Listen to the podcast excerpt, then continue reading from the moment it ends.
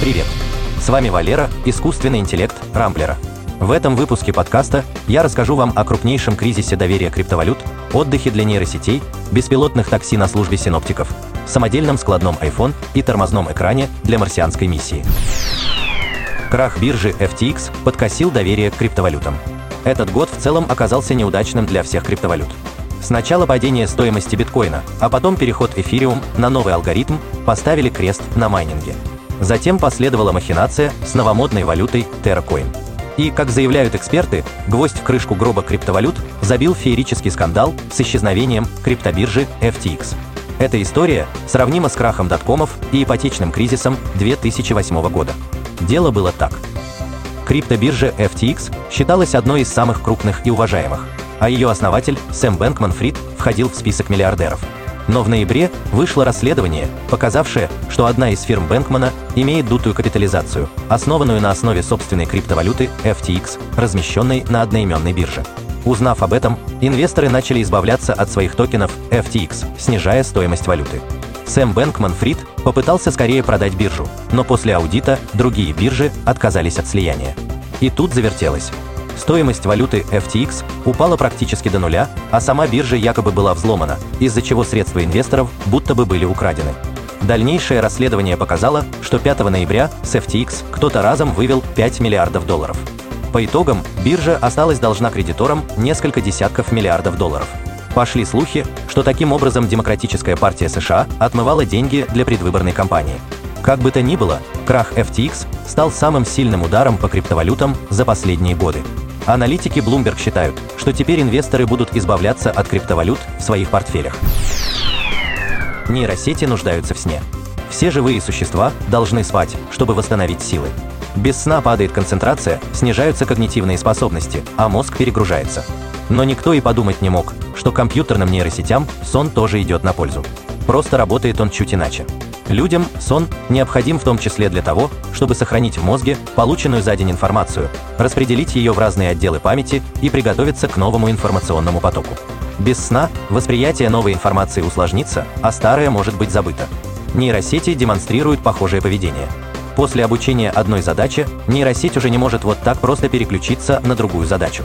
Иначе возникнут ошибки, информация, полученная в процессе обучения исказится, и нейросеть станет малополезна.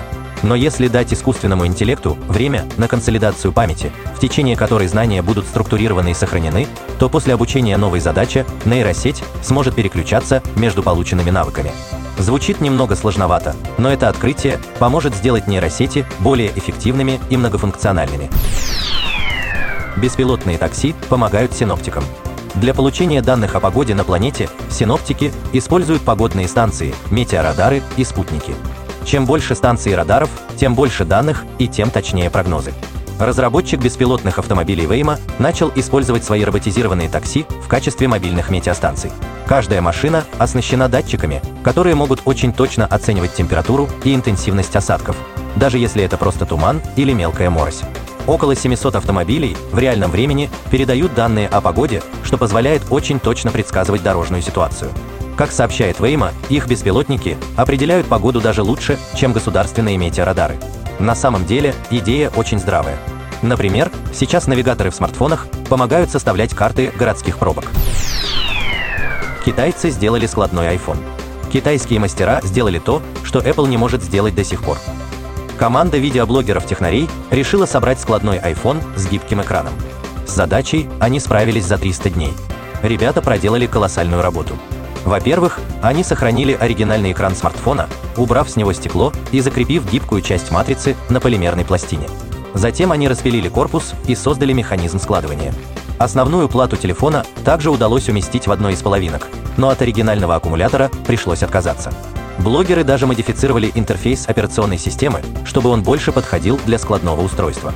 Получившийся складной iPhone выглядит настолько хорошо, что его можно принять за реальный прототип тепловой экран для посадки на Марсе. При посадке на Землю космические аппараты с людьми спускаются на парашютах.